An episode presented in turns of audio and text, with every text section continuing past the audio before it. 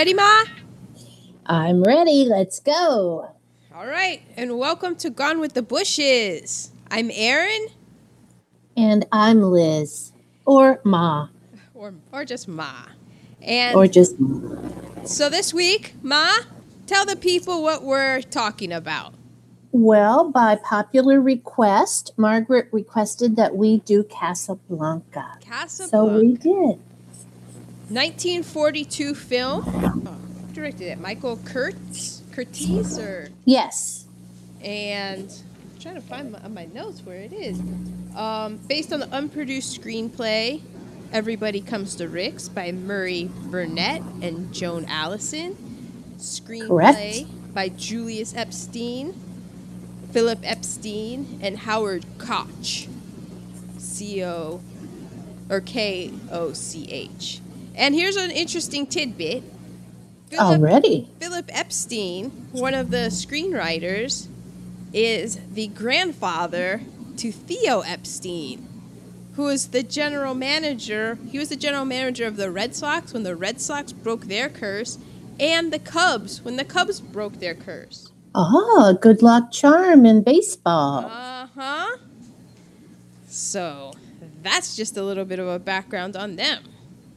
And it was a good luck charm for him because this is this was named the best screenplay of all time in 2006 Of all time.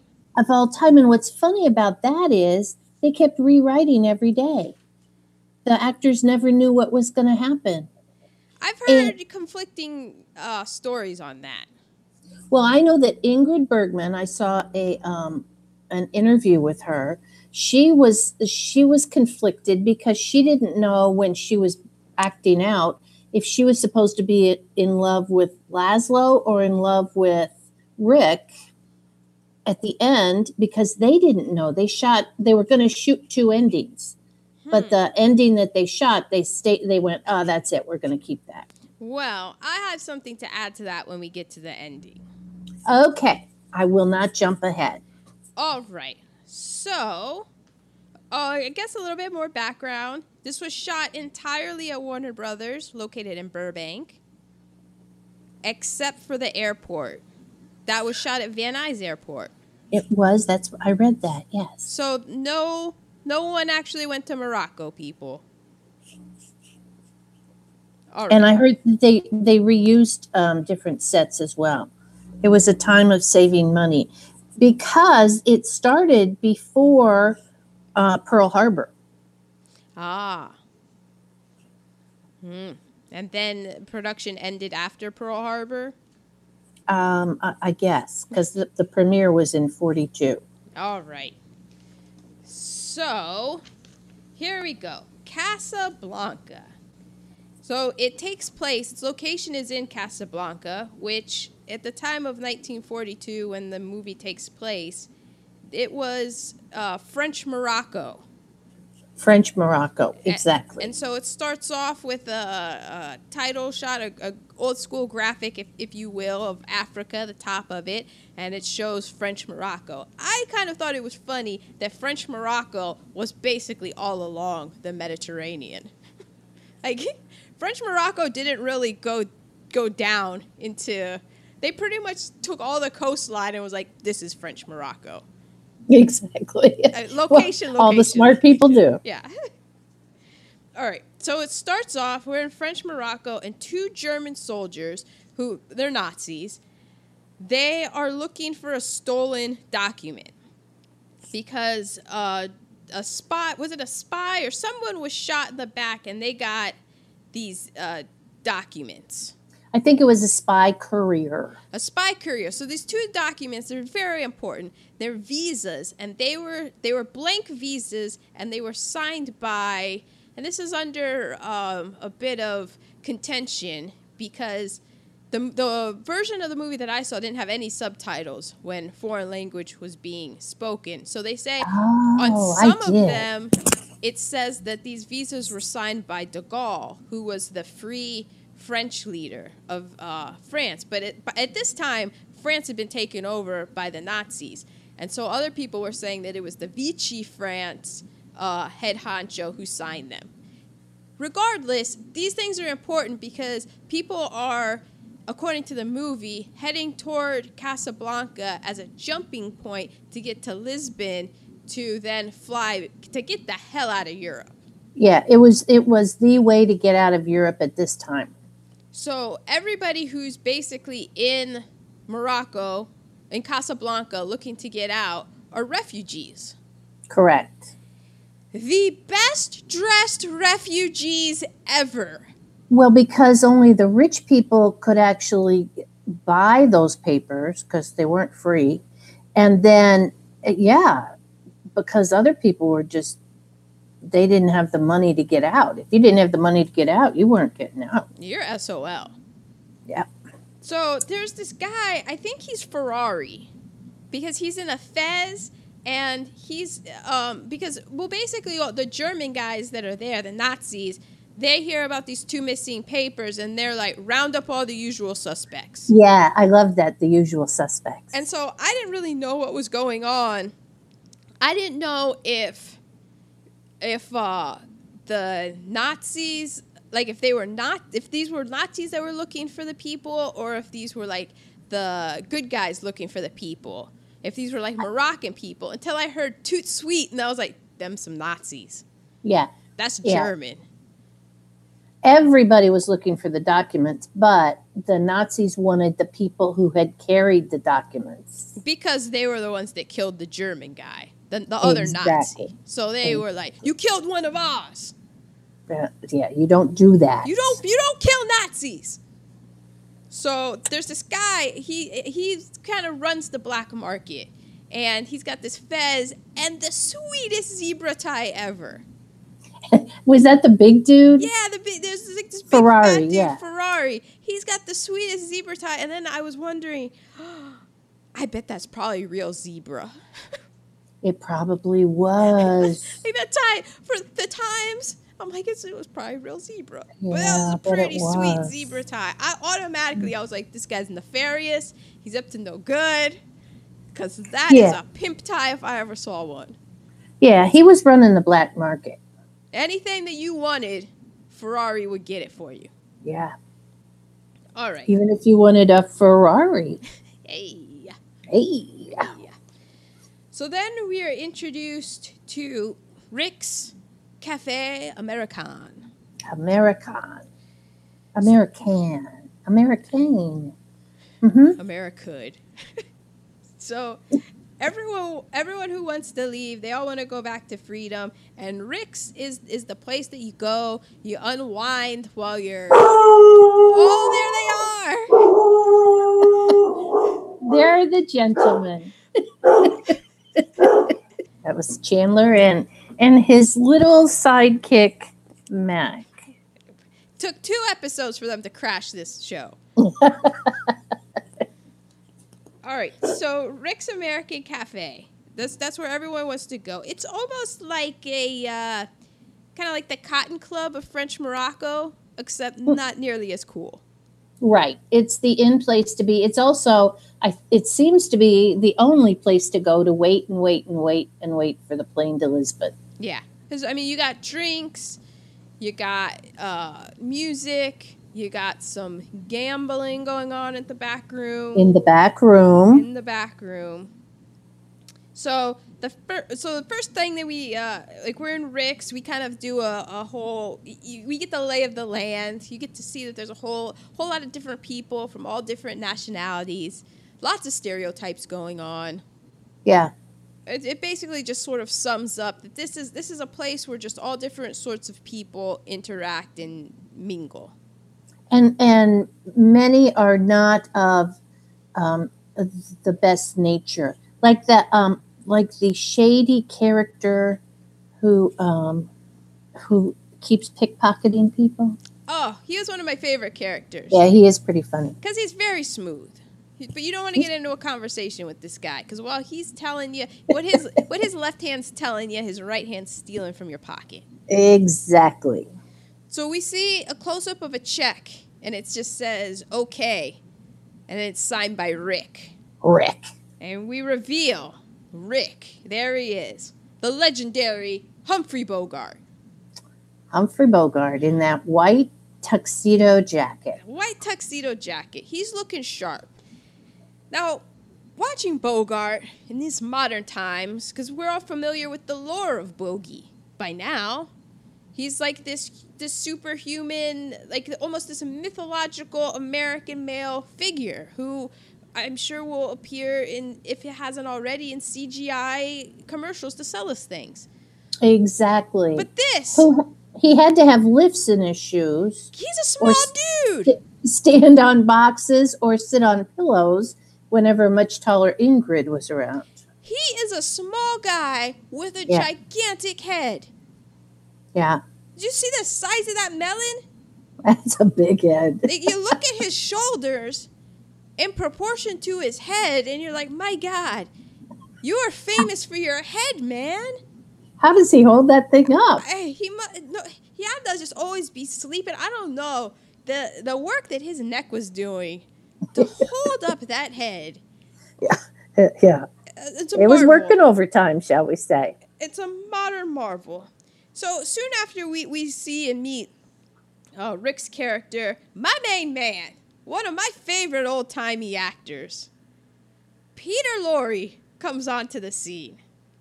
Now, Peter Lorre is it because Claude Claude Rains is in it as well. Oh, he's Captain Louis, right? That's what I didn't know. Which one was the the weird talker? Oh, the weird talker with the buggy eyes is Peter Lorre. Oh, okay, okay, okay. So, I mean, look, people, we, we kind of uh, fly by the seat of our pants. Like, looking up and research isn't our forte. Hey, I've done a lot of research. I just didn't. Yeah, you, you, want, you all have phones. You have high tech computers in your pockets. You can Google it. Exactly. So, But he is a character to watch. It's funny. Peter Lorre, he's got these, these big bug eyes. They're kind of wide set. And the way he talks is so creepy, yet funny at the same time. It is a creepy talk. It's very I creepy. cannot mimic it. You know, I would try to mimic it. That didn't go well. Oh no, it didn't. Oh, you gotta take it. okay. Well, um, so there, there's a, a drunk girl who comes in and she's all upset because Rick just didn't show up at her place last Oh, night. Yeah. So you know she's gonna be she's gonna come into it later in in the the plot. Well, be- Yvonne. but before we get to Yvonne, because I got some Oh. great stuff on Yvonne. But so Peter Lorre, he's the human smuggler, and he's got he's got and, and Rick Rick knows that he's a human smuggler, not to be trusted, but he's got no. Even Rick says, "I got no problem with parasites. I got problems with cut rate ones." Ooh, yeah. He had his standards. Yeah, he's got his standards. So, big surprise, Peter Lorre's character is the one with the visas. He's got them. That's right. So, yeah, that's what I was like, why are you cutting to the woman yet? You, you, you missed a major I, part of this. I did miss a, a huge This part is a of the rather plot. important part. Dare I say, this is the MacGuffin. Yeah. Sorry. So, Peter Lorre, he gives the papers because he knows that the Nazis are, are rounding up everybody, all the usual suspects, and he knows he is a usual suspect. Exactly. So he gives Rick the papers and he's like, You gotta hide these for me until I figure out what to do, right? I think. Yeah, and boy, did he find a really, a really remote place to put them. Unbelievable where this Rick has these these hot papers, right? Hot. He got hot papers. Where does he decide to hide these? Well, in in the piano of the black guy. so if somebody gets caught, the black guy's going Of with the Nazis. it, Rick's the music in Rick's is played. The, there's the piano. It's it's played. It's being played currently as Rick, the owner of the establishment, in a white tuxedo jacket, with walks over to the piano where everyone else is looking because the black guy's playing the piano and singing a great song, and in front of everyone, Rick slips these hot papers into the back of the piano. Yeah, because who's going to pay attention to the owner of the place in his white tuxedo jacket. standing right next to the entertainment. He he hit the piano. He went. It's basically as if he went on stage with the spotlight on him Yeah. and slip the papers Nobody in. looked. Nobody looked. I'm invisible. With my cloak of invisibility. So after he dumps the papers off in full view of everyone, that's when he goes over to the bar. And that's when this full you, you get the you get you you come to understand who this Rick character really is. Because drunk girl comes in. Yes. drunk girl comes in and she asks him a couple of questions. She says, her. Chandler. the woman at the bar, she's had a few and she's angry. And she says to Rick, Where were you last night? And Rick says, That's so long ago, I don't remember. and then she's like, Will I see you tonight?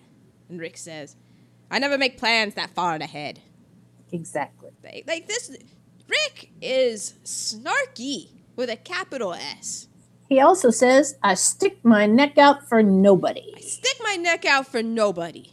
And he means it. So, in this, uh, right now, if we take a snapshot of Rick, um, I would say this is a man who he he just is out of fucks to give. Yeah, pretty much. It said that he was, wait for it, this is in my notes. He was an idealist, but then he turned cynical. And this is all about his moral dilemma. Mm. Yes, yes. So he so then the woman she she gets her feelings hurt. And and she she gets a few she's knocking a few back and she she kind of gets mad and irate and Rick grabs her by the upper upper arm and is like, "Look here, lady. You you settle down." And he tells the barkeep guy, he's like, "Get a cab for the woman. Make sure she gets home safely and you come right back." And come right back. Yeah, and come right back. Take back. her home, but I'm watching. I'm Come watching. back. I'm watching my watch. You come right back. So, you know, he's got 99 problems, but this ain't one. That's right. All right. So he gets he gets rid of the clingy woman, and he Well, there there's going to be an arrest in the cafe. Who told him? Was that uh, Peter Lorre that told him there was going to be an arrest in the cafe no tonight? no that's uh that's uh homeboy Captain Captain Louis. So Oh, Captain Louis Renault. Yeah, Captain Louis, he is he's the because see, since the Nazis have France and they're in French Morocco, French Morocco is considered unoccupied France. Exactly. Even though these Nazis are occupying space in it. So they're basically basically from what I was gathering, in a broad stroke to classify this, French Morocco is like Puerto Rico. And the Nazis are like America. It's it's like a Nazi kind of territory. You know, they're kind of in charge of all of like the the money and the, the finances and what have you. But the Vichy French, like this guy, he's he's French, but he's uh he, he's kind of like playing with the along with the Nazis. Right. My understanding was Vichy was kind of like collaborators, um, as opposed to the to the underground that was trying to fight the Nazis. Right, they weren't the resistance. Oh, resistance. They weren't the resistance. They were Right. the we like being alive, so uh, we're gonna we're gonna kind of play along with these people because they're in control right now. And he was kind of making money uh, underground in the um, gambling part because he wasn't arresting the gambling, so he was getting a cut of whatever gambling was going on. Yeah, he's. I mean, he's he's just he's basically like the like the boss of this area. You know, he's running things. He's making sure that the Nazis are smooth. He lets Rick, you know, go about and do his Rick things, and he says because he's never seen like he's never seen Rick sell a visa to anybody. He's never Exactly. seen Rick like do anything uh, super illegal. Like the most illegal thing that he's seen Rick do is the whole gambling thing. But since Right. he's in on that, that doesn't really count at all. Because he's like, look, Rick's never sold a v- exit visa to anybody, and he never would because, like you said, he doesn't He stick his neck out. neck out for nobody. Nobody. So the Nazis, they come and um, they, since since the captain guy, he's the one that like rounded up all the usual suspects because there's like other sort of big wiggish Nazis come in. They come in into Rick's and he's got it all set up. He's like. Basically, like he's putting on a show because like somebody's gonna get Exactly. arrested. I'm gonna stage it here. Then the Nazis are gonna look at me. They're gonna know that I know what I'm doing, and so my job's gonna be tight. So the Nazis come and they're like, "There's this guy. His name is Victor Laszlo. Victor Laszlo. He's a thorn in these Nazi side, and they say he must never reach America. Exactly. So these Nazis are chasing him. He escaped from a concentration camp, so he's he's pretty he's pretty dicey. But these, see, this is this was made in 1942. So I I kind of think that they thought like, oh, concentration camp, like prison. Right. It didn't get quite as. I don't as- think they knew like how dire that Right. that really was. Cause then, cause I I asked myself, I said, self, did people escape concentration camps? And then I said Google, and I asked the same question. And there were people did escape, but from Auschwitz, the largest concentration camp, only 144 people escaped. And did they stay escaped? those were like the these 144 people are the people that like escaped and survived Wow. and most of them when they did and other people who escaped most of the time other people who escaped they escaped from the trains they jumped the trains Oh, okay. it was very very rare that someone actually escaped i in my i did do research on that because i was like what? And i came across this article about this polish kid. He was a boy scout and he was in the second shipment of people to auschwitz because the germans or the nazis they they rounded up all the boy scouts because they were polish boy scouts and they looked at that as a form of nationalism. So they rounded them all up sent them to the concentration camp and he only escaped because he was able to work they he was able to get the small group together. They worked in the stores. so they had access to uniforms. And this one guy he, they basically stole the fastest car got in the officers uniforms drove to the gate yelled at the poor gatekeeper like this is the head dude like you need to open the gate. And they drove through and Wow. it was upon their escaping that they the Nazis then started tattooing the numbers in Yeah. because they were like, well, you can outgrow your hair and everything, but you you have this number on you, you can't get rid of it. Yeah. So I was like, all right, Victor Laszlo, okay, sure. You escaped from a concentration camp. But it was written before we were even in the war, you know, so they didn't really know how bad Yeah. it was going to They didn't like they were they just were like, oh, prison. But it's just one of those things where it's like, Exactly. Y'all have no idea. Like, okay. So they're like, he must never, he must never get there. And so then Rick, because uh, the captain's telling Rick this about this Victor Laszlo guy, and Rick bets that this guy will escape. He's like, oh, he's gonna escape, and he's like, no, he's not. He's traveling with a woman. The There's lady. no way that he's gonna escape. And so Rick bets ten thousand francs to the captain that this this Victor Laszlo guy, he's gonna escape. And the captain, being a gambler, takes him up on it. Yep. So the night goes on, and Peter And the two of them are coming to Rick's because they need two visas to get out. So we have we have two visas, which everyone saw Rick placing the piano. The piano played by piano man played by Dooley. Somebody Dooley. by by by Dooley Wilson. Yes. It wasn't Sam Dooley, it was Dooley Wilson. Sam is the name, the character's name. right. He's the piano man. He's the entertainer. He's So how is guy. the how when Rick puts the papers in the piano, how are the keys still playing? It's a fantastic question. This movie, that's it's interesting that you say this is the best screenplay because there are holes in this. There are holes, but I'm just saying what other people said. I didn't say it was my best screenplay. So, Should we go to the piano expert?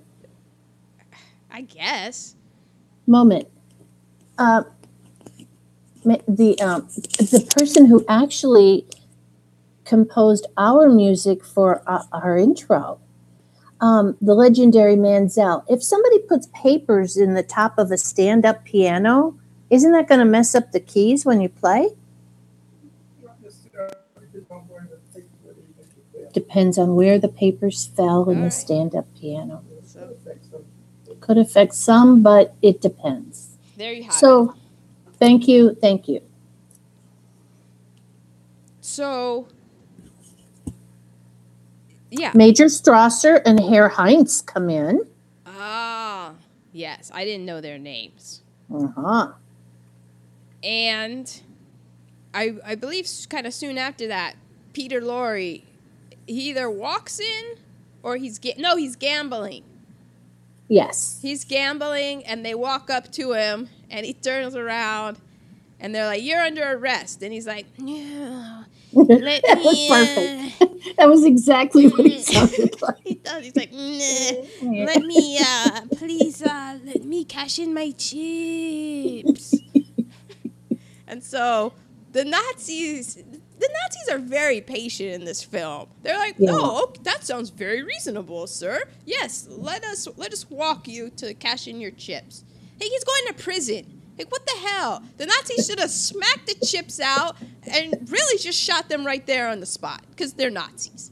I know. But this well, is that, that's the 1945 Nazis. Yeah, people don't know about 1945 Nazis. These are Not yet. these are reasonable 1942 Nazis. They're like, oh, these they play by the rules of warfare.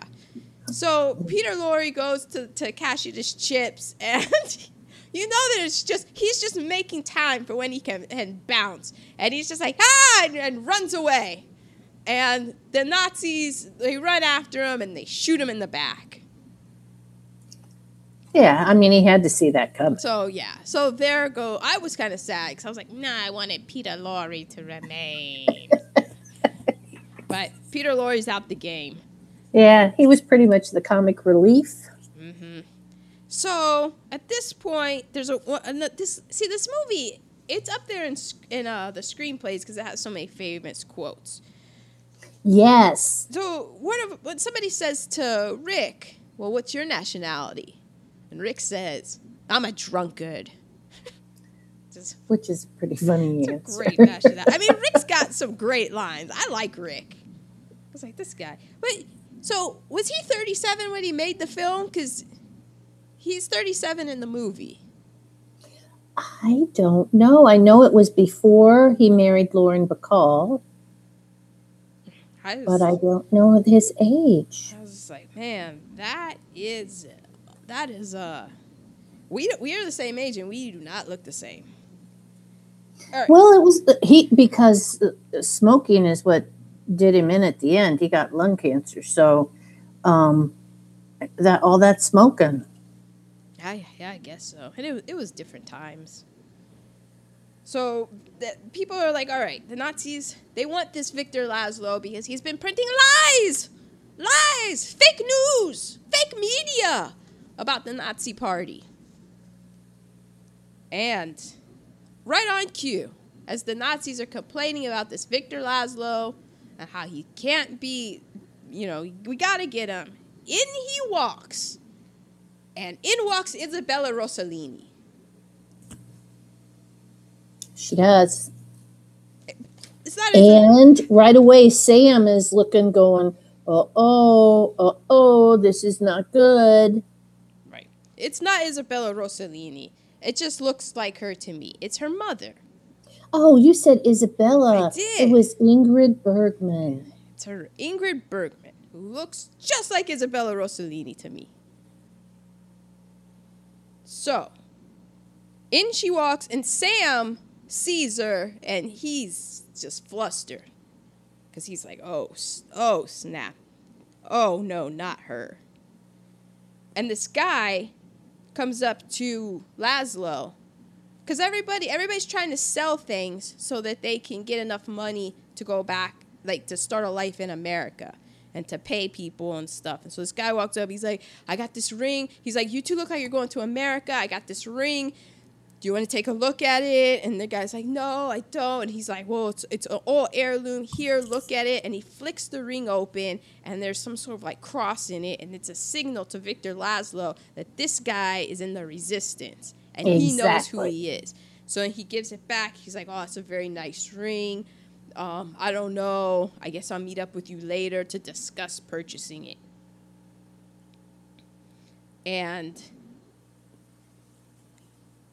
so then the I think the captain comes over to the table where Because Laszlo. those two are looking for Peter Lorre because he has their their way out. Yeah. Their their um something of transit, There are papers of transit or something, They're which there really was no such thing. But yeah. Yeah. And okay, so they don't know he's dead yet. They don't know he's dead. I believe though that the the um the, the captain comes over. Mm-hmm. He might I think he might tell him that he's dead. And he tells him that like, oh, this place is owned by Rick. And then the captain says he basically is like and there at Isabella Rossellini he hears she hears Rick and she Ingrid sees Bergman. Sam. Ingrid Bergman. This is going to be a mammy, ma- mommy Oh, yeah. thing. She's Isabella Rossellini to me. But Okay. she's not. She's Ingrid Bergman. So Ingrid Bergman sees Sam, knows like where, where Sam is, Rick can't be far behind. He's even like, so then the police captain's saying, like, oh yeah, this guy Rick, man. She's like, oh, tell me about Rick. Because she's like, it can't be the same Rick.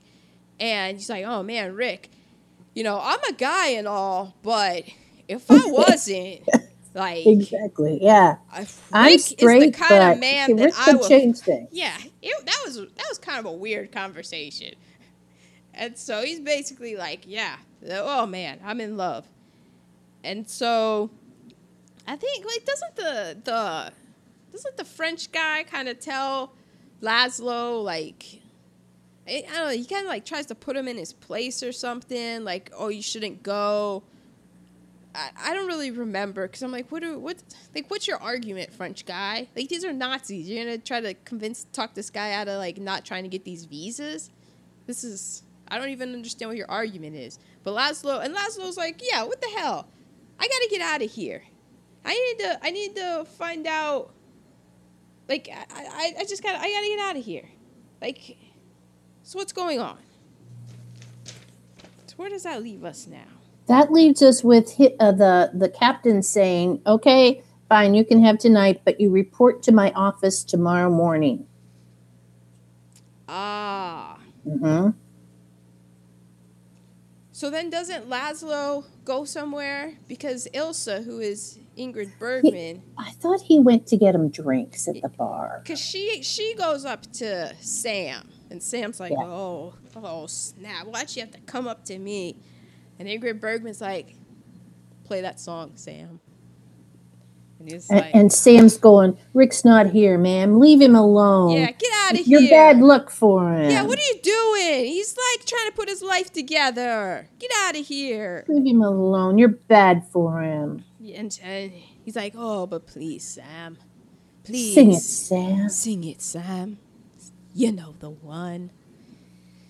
So, Sam starts tinkering away at that classic song as time goes by. As time goes by, You must remember this. and the camera is just on Ingrid Bergman with the the gauze filter, so you don't see any wrinkles, and she looks absolutely gorgeous. yeah, Mhm. just her in her eyes, you can just see her. And there's like twi- but but like liquid in her eyes because she's you know tearing up. She's tearing up because she's not in the present. She's in the past. She's she's reliving few days in Paris. A few days in Paris. And right on cue. Rick comes over and he yells at Sam, What are you doing? I told you never to play that song again. Yep. And then I think that isn't that when Rick learns that La- that like, yeah, she's Laszlo's wife. Yeah. And so Rick has bet ten thousand francs that he that this guy's gonna get out. He never sticks his neck out for anybody. He says this guy's gonna get out, and there's a woman involved, and the woman who's got to get out is this this woman who we don't know yet the extent, but we know that she's something to Rick, and she hurt. And he's Rick something bad. to her because she's got those tears twinkling in her eyes. She does. She does. So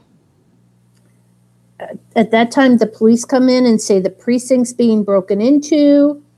There's curfew is in effect. Everybody get out of here. Good night.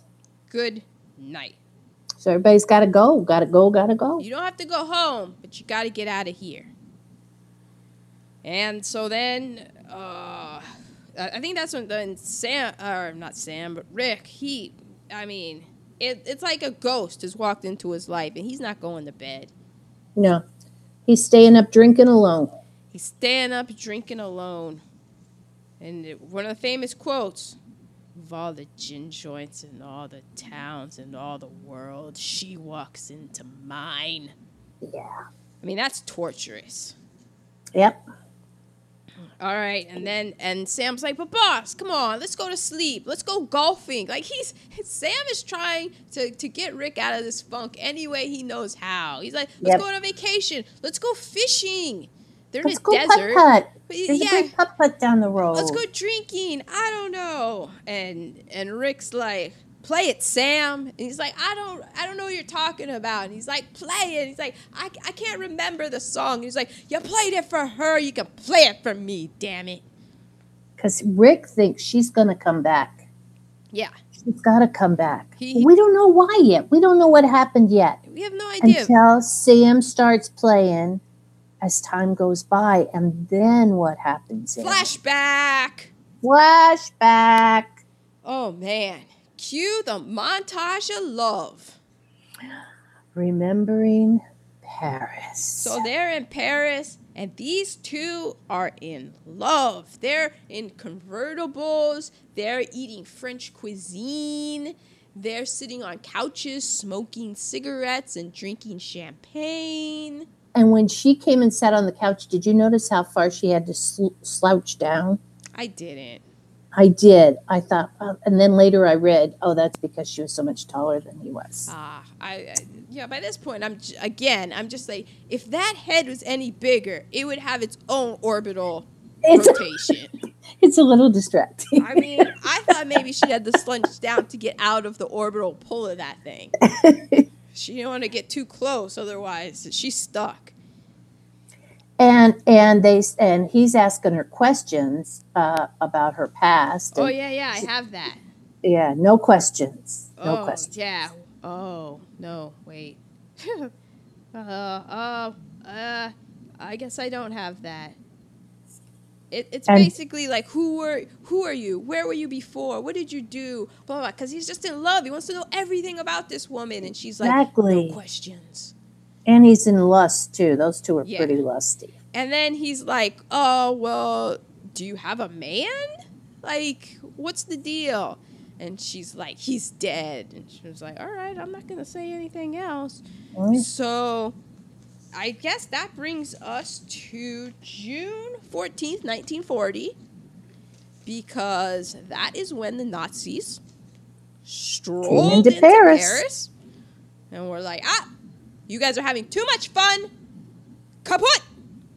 So the Nazis. Eh.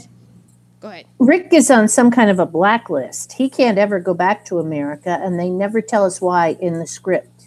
Well, But- I don't know why. I know that Rick was fighting for against the fascists in Spain, Right. and he had been selling arms to like the people who were um, fighting against fascism in Spain. Yeah. and but he was kind of like, I'm done with that. He, he kind of had gotten like cynical and stuff. so- Exactly. He's not sticking his neck out for anybody. yeah, it's just like, come on, war. What is it good for? Um.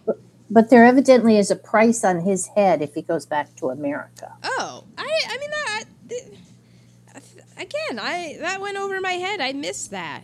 Well, that's why there are two of us. Uh, because uh, does did America? ha- I guess America did have prices on heads. I I don't. know. I just thought that was more of an old west thing. Like, what did he do? But like you said, he didn't really get into it. So No, they Okay. did. The, the writers didn't know what it should be, and so they just left it alone. Look, stop asking questions. He just can't go back to the U.S. right? Exactly. Exactly. Like what that? What do you want from us? So, Par- when Paris is falling, um, he, I, But drink- before before the Germans come in and they're on the couch and she's slouched Yes. down because she's so much taller, that's when another famous quote comes in. Mm. They're drinking champagne, Mm, mm, and he says, Wait, wait, wait. Is this when they're drinking champagne because they're like, um, I'm gonna water my garden with this champagne. I'm gonna flush toilets with this champagne. "That was I'm gonna my do daddy. That was my daddy in Germany." exactly. When, they said Okay. that, I thought of, of Paul because I was like, that's what he said. Because they, the French wanted to drink up all the champagne because they didn't want the Nazis to have any of it. That's so they were right, Just that's like, right. we don't care. They're drinking. They're taking showers in champagne, just so the Nazis can't have it. And they're sitting on the couch and. And he looks at her and goes, "Here's looking at you, kid." Here's looking at you, kid. And they say that that was ad libbed by him, and that he used that in in other films he was in. Oh. hmm Interesting tidbit. You only get here on Gone with the Bushes. So the whole the Gestapo's coming into Paris, and they say, with the whole world crumbling, we find this time to fall in love.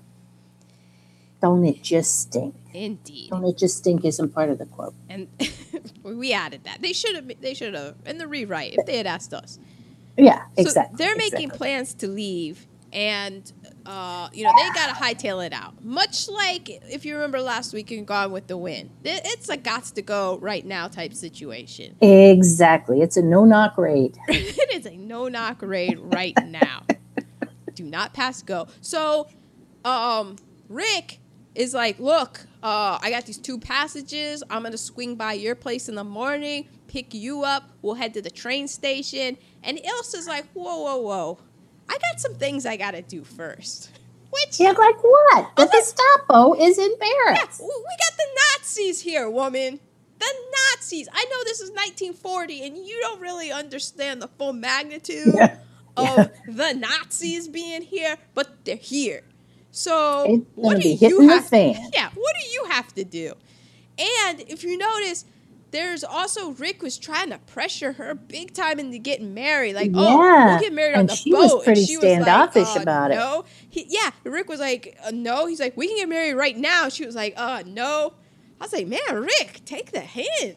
Mm, I know. But- then he goes, "Okay, we'll get married in Marseille." And she goes, uh, uh, uh, "I have things to do." Yeah, I gotta go. Oh, look at the time. Yeah, yeah, yeah. I'll- see you at the train station. I was like, Rick, you a damn fool. but before they separate, I don't. he does he say it or does she say it? Kiss me as if it were the last time. She I'll bet says it. She says that to Rick. Yeah. Shouldn't- should should he not read the hand, read the handwriting on the wall there? She's got other things to do, so she's she's Yeah. not gonna like she's not really down with your plans. She refuses to marry you in all the different situations and scenarios you've proposed. And she says, Kiss me again, this is our last kiss. Yeah. And then it cuts to Rick with Sam at the train station, and he's like shocked because wh- wh- where is she? At this point, somebody should come in and say, "Dude, she's just not that into you." but uh, the train is getting ready to pull out, and somebody comes with a note that says, Oh, I didn't write down what the note said. Oh, Oh, it's a, it was a it Dear says, John kind of note. I can't meet you. Go. I love you. And it's raining at the train station, of course. And of course, that was when, you know, ink was um, runnable. And so all of the words are all running down the page. As if It's like she's crying mascara heart. tears. Just I know. there, there it goes. And in the note, it says like you can never know why. like, Oh, I guess I didn't read that before it ran down the page. yeah, I was. It, it's like I can never see you again, and you can never know why. Uh, like, all, all right. Yeah, I was like, that, that clears it up for me. yeah, I'm, I'm not gonna be tortured by this at all. I'm not gonna go to some northern Africa place and just be a smartass to women all the time and have a huge drinking problem. I'm gonna be fine. I'm gonna put myself together. Yeah, yeah. This isn't gonna scar me. No, I'm, I'm gonna be fine. Watch me soar. And then that montage is over. We're Right. back at the bar, He's drunk. Drunk, smoking cigarettes. Sam is still there. And Well, guess who shows up? she shows up. She walks in. And she says, Can I tell you a story, Vic? And Rick's drunk. And so he's like, a story. Let me guess, because all stories are the same. They all start with a stupid piano song. You bitch. Is it, is it a story about how I'm standing in the rain reading your letter with my heart spilling out onto the pavement? Oh, So she just walks out. She goes, I, I, I, I don't have to put up with this shit. fine. I'm out. Yeah. So she walks away. That was all one evening. All of that happened one evening. Yeah. Oh, I'm exhausted. It's the next day at the police station. Mm, I don't remember this. Are you there with me? And I don't. Laszlo and Ilsa, Ingrid Bergman's name, go to the police station, hmm and Herr Strasser, Captain Strasser, somebody, says that Laszlo can stay in Casablanca. They'd probably go to another concentration camp. If he names the leader of the underground, you Ah. can have a visa, or you can go back to the CC, Yeah. not the OC, the CC. The CC. oh, such different shows. and uh, I have it's still unoccupied France, and Ugarte, who was the who was Peter Lorre, is dead. So his next step was the black market. Okay. And isn't the ring guy dead?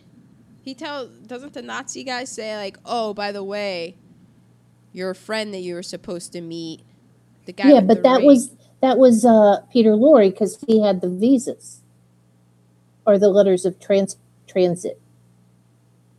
Yeah, but then I thought the ring guy. Remember when they they came into the cafe and the guy was Oh, like, "Oh, I okay, have a because he was for you." underground too. Okay. Yeah, because he was underground. So they're like, "Oh, by the way, that guy's dead."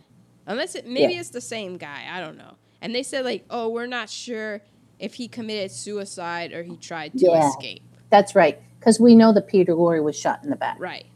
Okay. So at this, I'm just like, man, these Nazis are like really polite.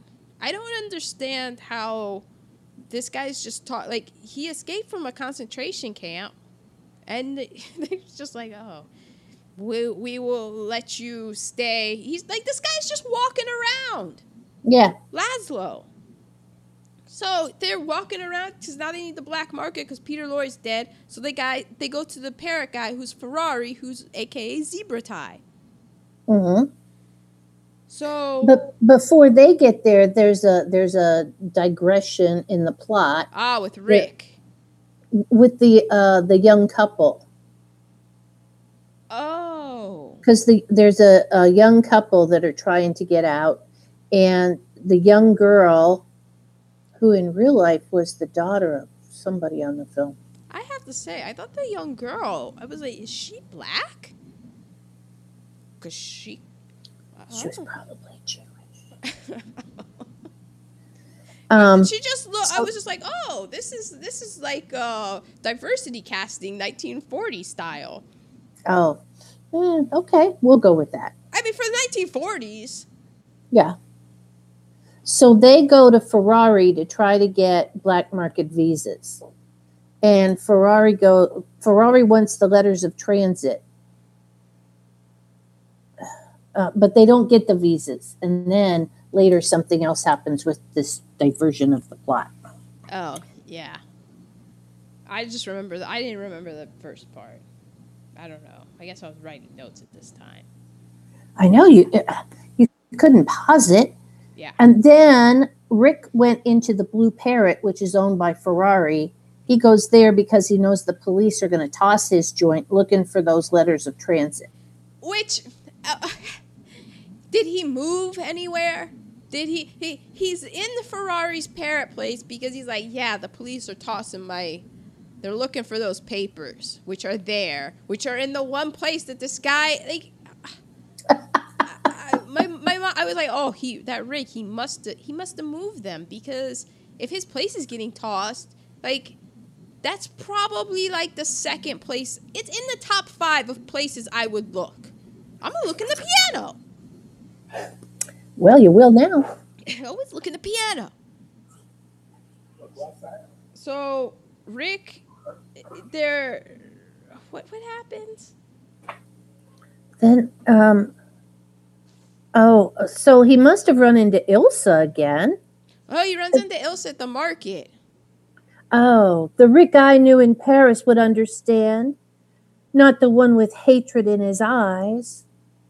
Laszlo is and was my husband in Paris. Oh yeah, that's a bombshell. So Ilsa drops this bombshell on Rick because Rick's kind of like, "Who is the guy that you left me for?" and all this stuff. And remember from the flashback, Ilsa says that her husband was dead. Yeah, because she thought he was. Right, but turns out that he wasn't. And she got that information right before she was supposed to go meet him at the train, Right, that Laszlo was alive. So she couldn't go meet him. right. Because although she wanted to be with Rick, Laszlo had saved her in Lille and in Marseille. And so she couldn't just not be go back to him. Well, and also like she was married to him. Yeah. Be, I mean, because really, this is not, well. I'll get to it later. Okay. So. Well, Ferrari says he can get Ilsa out, but he can't get Laszlo out. and they're like, no, And, yeah, and Laszlo goes, I'm not going without without her. I mean, Ilsa says, I'm not going without him. yeah, And they're, so, they're both like being stubborn and like, I'm Yeah. not going without you. Well, I'm not going without you, but you Yeah. have to go. No, I don't have to go. you know, save yourselves, people. okay, so the Germans enter Rick's, and Yvonne, the drunk girl, comes in with a German. Well, a She's like, Take that, Rick. Mm-hmm. Mhm, You- you- it, You ignore me. right? And then Mhm. there's this guy in another uniform, I believe a French resistance uniform, and he's drinking, he's drunk, and he has some choice words for her in French. Oh, he does. And my um, I had subtitles on, but it didn't tell me what it said. Oh, I didn't have subtitles on and I didn't need them. He basically called her a whore. Pretty much. He was like, I "Oh, think there were a few expletives with y- that. yeah, you're a whore. You're with these Nazis." And she kind of, you know, she's like gets her feelings hurt and the German guy, he's picking up on what's going on. And so he has some words for the French guy and the French guy's got some words for the German guy and it's fisticuffs. It's fisticuffs. Rick kicks them all out. Right. Rick's like, "I don't look. You take your politics elsewhere." I don't stick my neck out for nobody. Right. So at this point, the Germans, the Germans kind of realize. Wait, no. Have did they do the singing yet? No. Okay. At this point, uh, um, secondary plot about the young girl who needs to, um, who needs the visas. They need to get out. Ah, she's Bulgarian. Oh, that's what it is. Yes. And so she says um, that sh- she goes to Rick and she says, Renault said that I can trust you and I need to ask you some advice. If you had someone who loved you dearly and they did something bad to save both of you, would you ever be able to get over that? And Rick goes, Oh man, Renault wants to bed her and then he'll give her the visas. And no, he's not going to get over that. And right then he says, Where is your husband? And she says, He's trying to win us the money to um, get the visas, but it's not going well. So Rick- Oh, I thought Huh. she already slept with the captain. No, no. Oh. She would have to, in order, and she's asking him, well, I, I don't think so. I think he's saving her from that. because he goes in and Oh. rigs the the game so that the husband wins enough money for their visas. I thought he rigged. I thought they already had the visas, and he rigged the game so that they would have enough money to start over in America. No, no, Oh. because Renault then is mad at Rick and and he goes, okay, but the next time I do that, you better not interfere. Ah, that makes much more sense. And that and that shows Rick actually sticking his neck out for true love. Yeah, because Rick walks over to the guy and he's like, "How's it going?" Like she said, he's like, "Oh, it's not going well." And he's like, "I'm gonna, I'm leaving." He's basically pushing himself away from the table, and Rick's like, "Ah, why don't you put it on 22?" And he looks at the roulette guy and he's like, "22, that would be twenty-two two two. black, I believe. Always bet on black." And so Always bet on the black. guy, and so Renault he sees this whole thing go down, and what hits 22, and there's like, oh my gosh, and he the guy he's no gambler, he scoops it up, he's ready to leave, and and Sam's like, let it ride on 22. Black. puts it all puts it all on 22, and sure enough, 22 black hits again. And he's like, "All right, now you can, now you can take in. So then he takes it, and the Bulgarian woman, she gets real handsy with Rick, thanking him. He's- Well, she can be handsy because she didn't have to be anything else. yeah, you know what she I was mean? like, "Look, I know you made up your mind that you were already gonna do this, but hands off." So yeah, there was, th- there's the first uh, crack in Rick's, you know, steely Armor, facade, his, his armor. Can we say chink in the armor anymore? I d- well, no, I think a chink in the armor is it's like, like, metal, a right? dent, as like a dent in the armor, D- not as in a, a racial slur I- against. you never know are- with these things. Okay, well, All right, but so, that doesn't make sense. Oh, maybe it does. Ooh, I ooh! don't, I I don't know. apologize. I don't know. We need to move on quickly, quickly. quickly. Quickly. A dent in the armor. Yeah, that's what that's what I said. And then Laszlo and Ilsa walk in, and Sam starts playing as time goes by But again. did you notice how like annoyed Sam was, and also that the tempo of the song sped up? I He, she's like, you know, play it again for me, Sam, and he just he sighed. He's like, oh and gosh, I'm of sick of this song. ba da da da da da, it's ba da da da da da.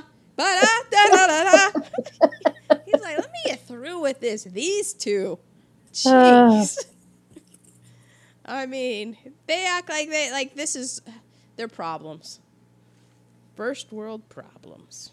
First world problems. Okay. Okay. So Laszlo talks to Rick about those letters of transit because they Um, have pretty much figured out he has them at this point. Yes. And Rick is like, "Why should I? Why should I help you?"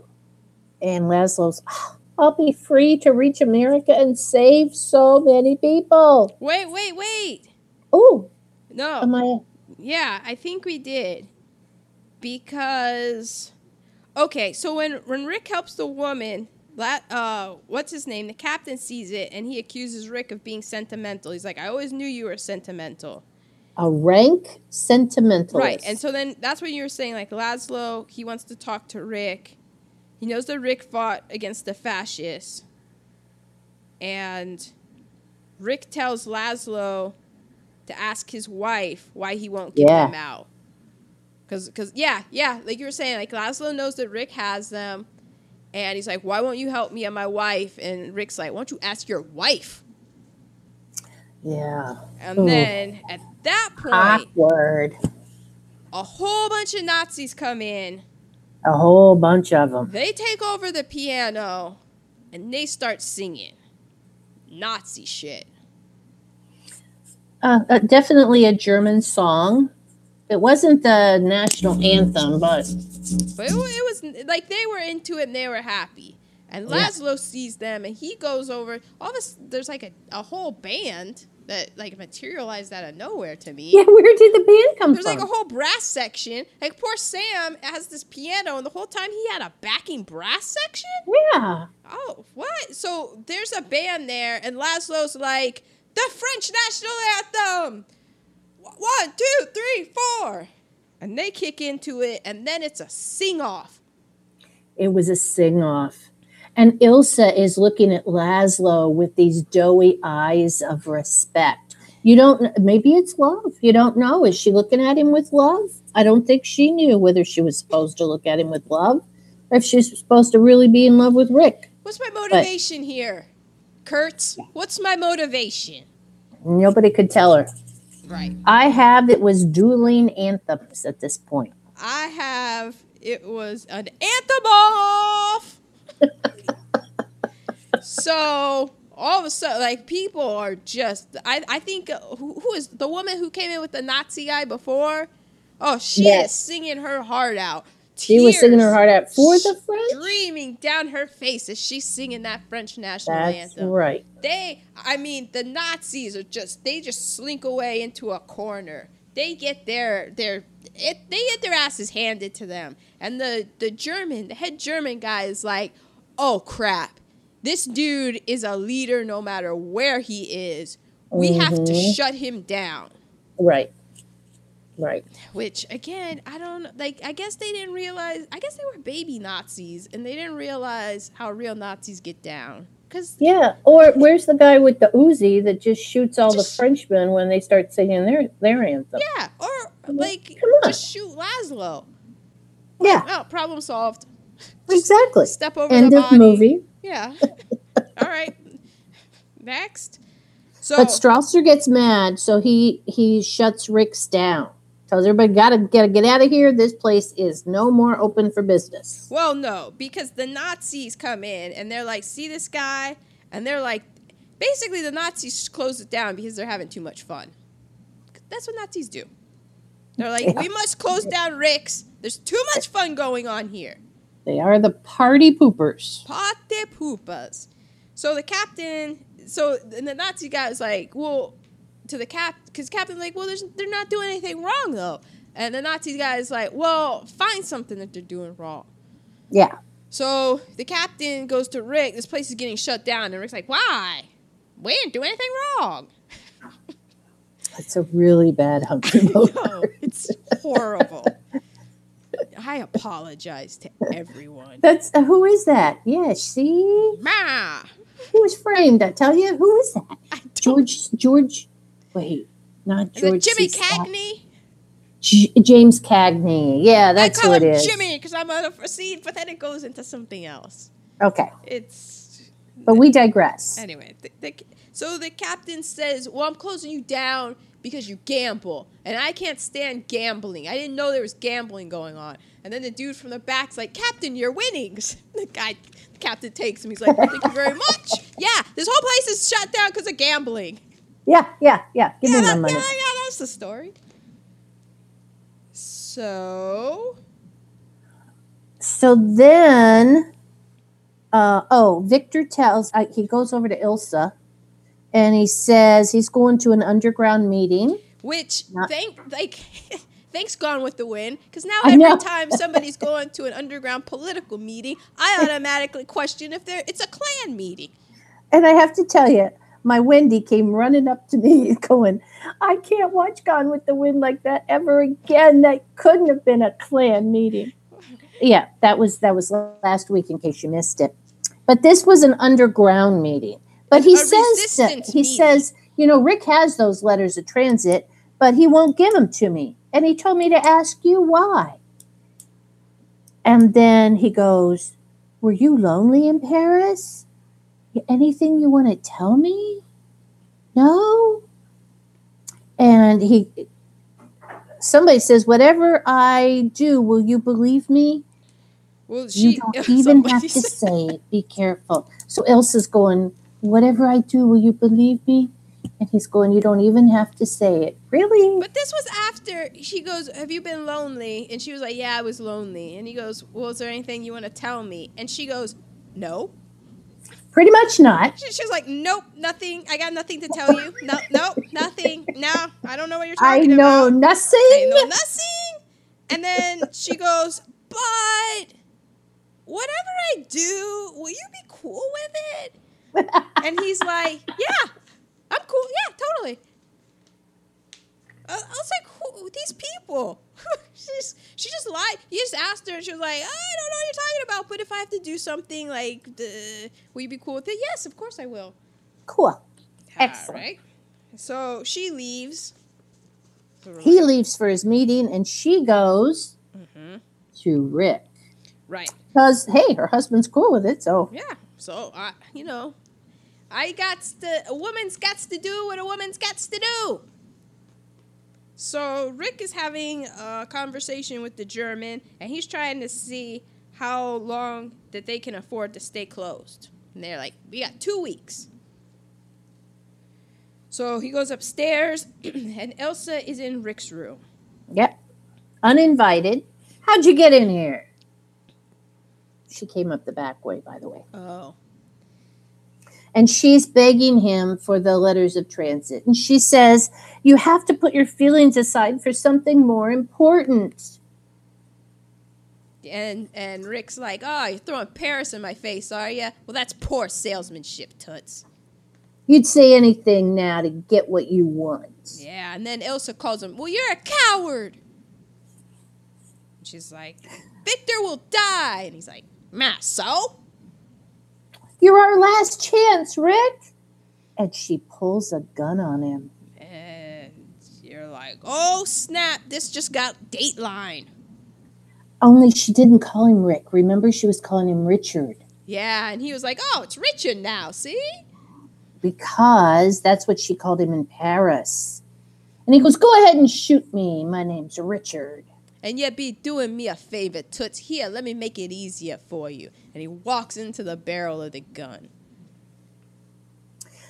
And I tried to stay away. The day you left Paris, if you knew, if you only knew. Kiss and scene. Right. Because she tells him that, like, nobody knew that Victor and her were married because Victor wanted to see it a secret because he knew that if the Nazis knew that they were married, that they would put the screws to her because she's Yeah. the wife. As it were. So she said, so they, they, they always have this thing going back with them, how it's always like a story without an ending. And Well, they cut to black after the after the kiss, and then they're having a cigarette. Ah, Ah. yeah. And they're telling the story. Yes. And so that's when she doesn't have the strength to leave. She doesn't have the strength to leave Rick again. Like she's not really concerned about Victor because Victor will have his work. And then she just she doesn't know what to do and she's just like, "Ah, Richard, decide for both of us. I don't know. You decide who I'm in love with." you decide because these writers cannot tell me. I was like, all right. Like, is is she is her character? is she just giving like just like oh i'm a woman i can't decide my mind uh, or is she like super conniving and like i can't decide but i'm gonna make him decide and really by making him decide i've really decided because i'm a woman i don't know Well, as you said, it's a story without an ending, and so you can choose whichever of those you want. all right i'm gonna be honest here this is where i started running out of paper so my notes get um few and far between Okay. Well, she was saying, I can't fight you anymore, and you have to think for both of us, and I wish I didn't love you so much. right And, then that scene must have ended because Yeah. I have carl um, and laszlo that escape the, the police broke up their political meeting Mhm. and take Ilsa home. Oh, Laszlo was cut Mm. in a struggle with somebody, and so he had to take Ilsa home. right And But Laszlo's arrested. Oh, and Laszlo. Oh, no, I apologize. So Laszlo, the police break up the meeting. Laszlo goes. Oh, he he gives Rick the whole good versus evil speech oh yeah, and how um. Oh, th- here's a famous famous quote. Famous quote lines. Wait, sorry, my famous. Oh, hold on, be patient. Looking, looking. If we stop breathing, we die. If we stop fighting our enemies, the world dies. exactly. So, because, because you know, Rick's like, what, the, what are you doing, man? You got this woman. Why are you fighting? And he's like, Yeah. we have to fight. And Laszlo tells Rick, You're trying to escape from yourself. We're both in love with the same woman. Use the letters. He gives him the letters. Take her away. So he's like, here, you you take my wife and you take her away from Casablanca. And so then, And then the French police arrest Laszlo. right, Laszlo gets locked up. Yeah. Because I kept thinking it was the end of the movie and it kept going. Well, I remember how the movie ends, so I knew it wasn't. Okay, so Rick goes to Renault, the French captain, Mhm. to get Laszlo out. He Right. says, Yes, I have the letters. Rick is telling Renault, I have the letters and I'm leaving and I'm taking Ilsa. He's on the last plane. Uh, I have something on Laszlo. You come get him. Ilsa and I will get out on that last plane. So, Yeah, so he, they have so basically Rick goes to the captain and says, "You, I know you got the guy that you want, and that we have this bet on. I bet that he's gonna escape. You bet that he's not. Right now, you have him in jail. But what do you say? You release him. Now, now, now, hear me out. You release him. You set this guy free, and then he's gonna come to me for the letters." And then I'm going to give him the letters. And right when I give him the letters, then you arrest him because then you'll have him on charges that'll really stick. Like all of a sudden, they become like uh, District Attorney McCoy in Law and Order, talking about like charges that'll stick and whatnot. Like he's already behind bars though. yeah. So the captain makes the deal. Yeah. Because at this point, remember, the writers are writing every day, changing things around. So, oh, because they want the Germans to arrest Laszlo, I think. Yes.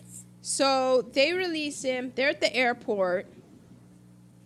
Um, Rick sells Rick's American bar. They're not at the airport yet. Yeah. Rick goes Oh. and meets with Ferrari and he sells Rick's to Ferrari. Right. So you go, oh, Rick is going to take Ilsa and get out of there and get, let Laszlo go back to the CC. Mm-hmm. And then There's a knock on the door. Rick puts the letters in his pocket. He goes, Laszlo won't be followed here. Wait in my office. We'll tell him at the airport. and Victor Laszlo, you're under arrest. He turns around. Rick has a gun on Renault, the French captain. Call the airport and tell them two letters of transport for Lisbon plane. But Lewis calls Strasser. So they're at the airport. It's foggy. The names on the letters of passport are Mr. and Mrs. Victor Laszlo. Go on. I told you I ran out of space for notes. okay. Okay. So um, uh, Rick says to Ilsa, We both know you belong with Victor. We'll always have Paris. And she goes, I'd never leave you. The troubles of three little people don't amount to a hill of beans in this crazy world. He tells Laszlo she pretended to be in love with him.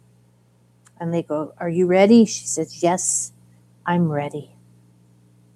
So he shoots Strasser, um, round up the usual suspects. Oh, yeah, okay. So yeah, so then right then Strasser he makes it. They're on the Oh, yeah. And, and uh, Ilsa are on the plane. The plane is taxiing out. He comes up and he's like, "What do you mean?" And they're like, "They're on the plane." He's like, "What do you mean they're on the plane? Do you stop them!" Pow! Strasser gets shot. You look, the gun. Bogey's got the gun. Rick's got the gun. It's still smoking. The captain's like, "Uh." And the French, the French guys come. And they're like, "The German captain's been shot. Round up the usual suspects." Exactly. So it ba- basically, I cover it up. The air, they watch the uh, Louis, who's the captain, and Rick watch the plane as it takes off, and they walk down the street. And Rick says, "Louis, I think this is the beginning of a beautiful friendship." Roll the credits. And there you go. There you have it. That's Casablanca. So you were saying about how he they never knew oh what was the ending going to be. Right. But I was I was doing some reading and I remembered that based upon like what I read I was like, "Oh, yeah, that makes sense. There was a production code in place on movies which made it impossible for Ilsa to leave Laszlo for Rick. She was a married woman. Yeah. They couldn't have they like she could never end up with Rick. Yeah. Like Laszlo would have to be killed. And really Laszlo should have been killed like the second that they saw him. Cuz as we keep joking about, he had no business. Like why wouldn't you lock him up? They're like, "Oh, it's unoccupied France." But like Paris had already fallen. The Nazis are the Nazis. He escaped from a concentration camp. So that's kind of just uh well, uh, uh, never mind. it's like the Wizard of. Oz. Don't don't look behind the curtain. I- Exactly. I'm really surprised it got so many, um, so much acclaim for the for the screenplay because there are a lot of holes in it. I think that the screenplay got a lot of acclaim because of all the great lines in it. That's true. And and I also was reading about the lighting, how anytime that they would light um, Humphrey Bogart, they would just do half of his face. Half of it was always in shadow because he was always conflicted, Mm. and her too. But anytime they did Laszlo's face, it was like just uh, you know like almost a halo on top of it. Yes. So, The the scene where the Battle of the Anthems took place. hmm um, some of the extras were actually refuge, refugees that had suffered German persecution. And many of the Nazis were German Jews who had escaped. Wow. Yeah. So when they were crying, when they were singing and crying, they were really, that was for real. Oh.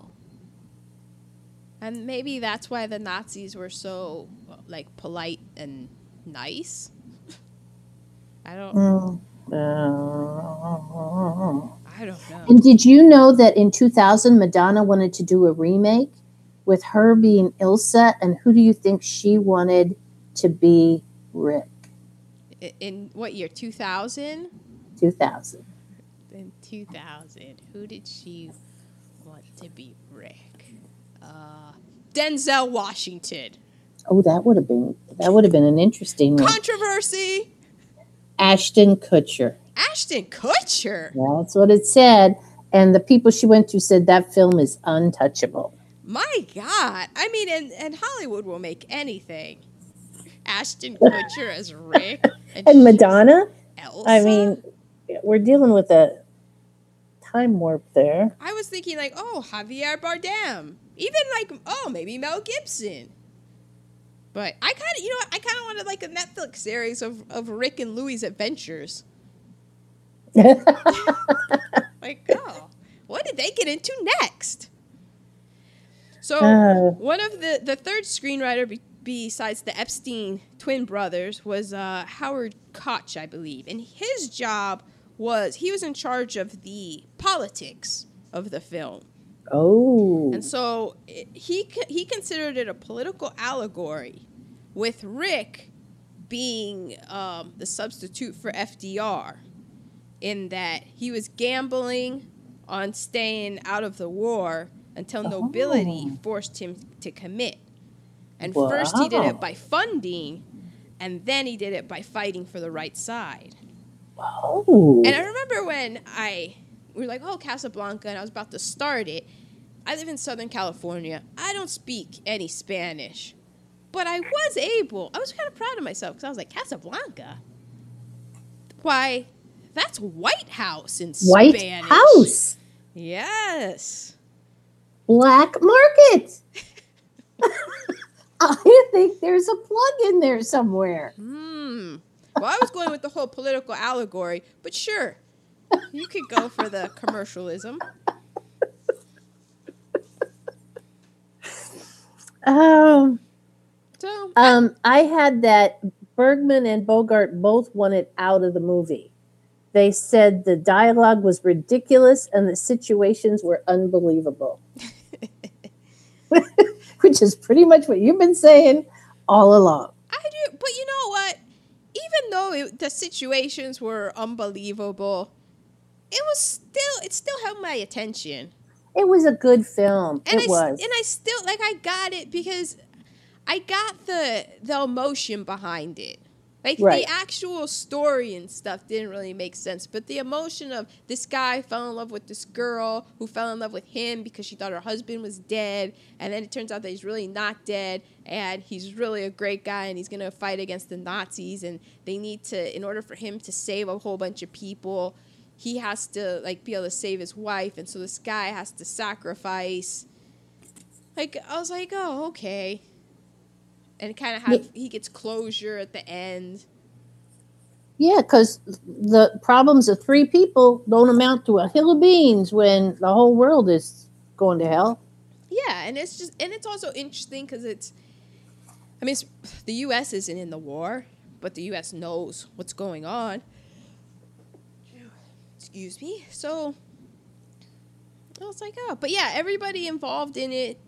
No one thought that it was like it was just another movie. Studios were cranking them out. hmm You know, nobody knew that it was gonna turn into be like, oh, Casablanca. Yeah. I, wrote down Michael Curtis or Curtiz. Um, he was Hungarian, and he directed a couple of other films. Uh, I mean, he directed a lot of films, but some films of note would be The Adventures of Robin Hood, starred Errol Flynn, Mildred Pierce, starring Joan Ooh. Crawford, Yankee Doodle Dandy, starring James Cagney, and he also did White Christmas, Ma. I know I saw that somewhere. Did he do White Christmas or did he do Holiday Inn? He did White Christmas. Yeah, I think it was White Christmas. One of my favorites, which we might have to do sometime Maybe near the around holidays. holidays. All right. Well, I think that we pretty much covered everything. I know that the people who love it were talking about every aspect of it. The the writing and um, the directing, it was mixed genres. And the performances were top notch. They said all the way from the littlest character up to the, the two biggies. Yeah. So Uh, yeah, I like the the zooms. They're a nice well well placed zooms. There's also like you were saying like the lighting. I know like when he was opening the safe because they they have to pay out some money. Like you know you have the guy and then you see him. It's the shadow of him opening the safe. There was a scene with Ferrari where he was in like the parrot and there was like a shadow of the parrot kind of Mhm. filling in the corner. So it was very very well composed like every shot, the lighting, everything, everything looked like it was supposed to. So it wasn't like a hatchet job. right, and um, it said it holds up with re- repeated viewings, which is uh, the sign of a good movie. Yeah, and I also liked it. I liked it more as an older person than I did. I saw it when I was in college, Oh yeah, and I was like, eh. But after just the weight of the world falls on you, crashes down on your shoulders in life, and you're older, with your older experiences, you could take more away from it. yeah, because when you're older, you get more cynical, and you kind of see where he's coming from. Yeah, I was, I was, I was Team Rick. I mean, I understood. I didn't want her to, to like leave Laszlo. I was still big picture, but I really liked Rick. I liked all. Oh, one of my favorite quotes of Rick. So the captain's asking him, um, what on heavens brought you to Casablanca? And Rick's like, my health. I came here for the waters. And the captain's like, the waters? What waters? We're in a desert. He's like, I was misinformed. No, I know that was that was. He had an answer for everything. He did, just Which- very quick and just the way he delivers them. I was like, Yeah. man, this is why you're bogey. Yep. And I was listening to um, another nice podcast. Uh, you must remember this. Um, and it was just about Humphrey Bogart before Bacall. And when he first started out, he didn't have a niche. They didn't know what to do with him. And then he played the bad guy in Maltese Falcon. Was that the first one he played the bad guy in? Well, he wasn't a bad guy in the Maltese Falcon. He was. I thought he was the investigator.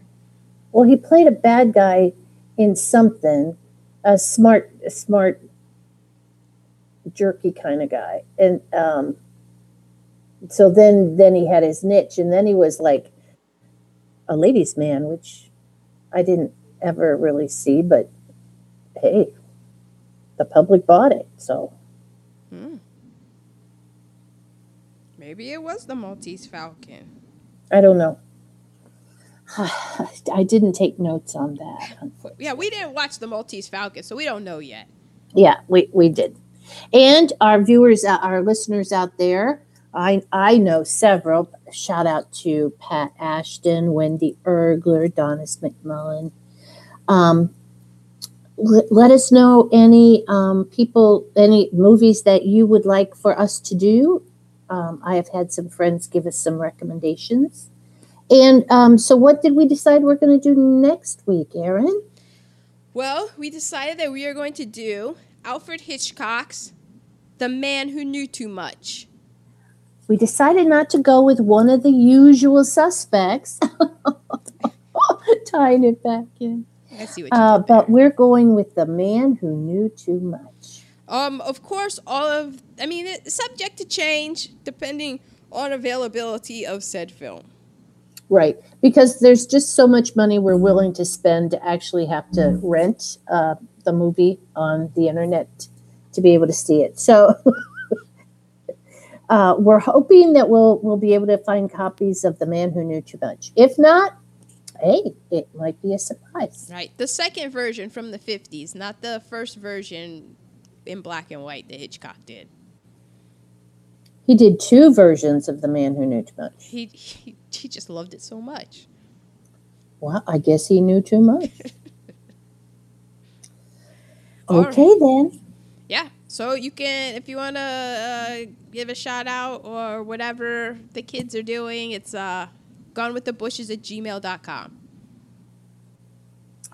And uh, shout out to our musician who composed our theme music, the legendary Mansell Bush. Bravo, bravo.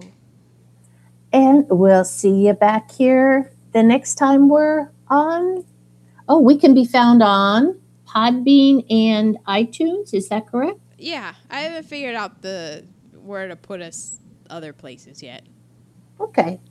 Um, our production assistant will be working on that. Get on it. Okay. Bye bye.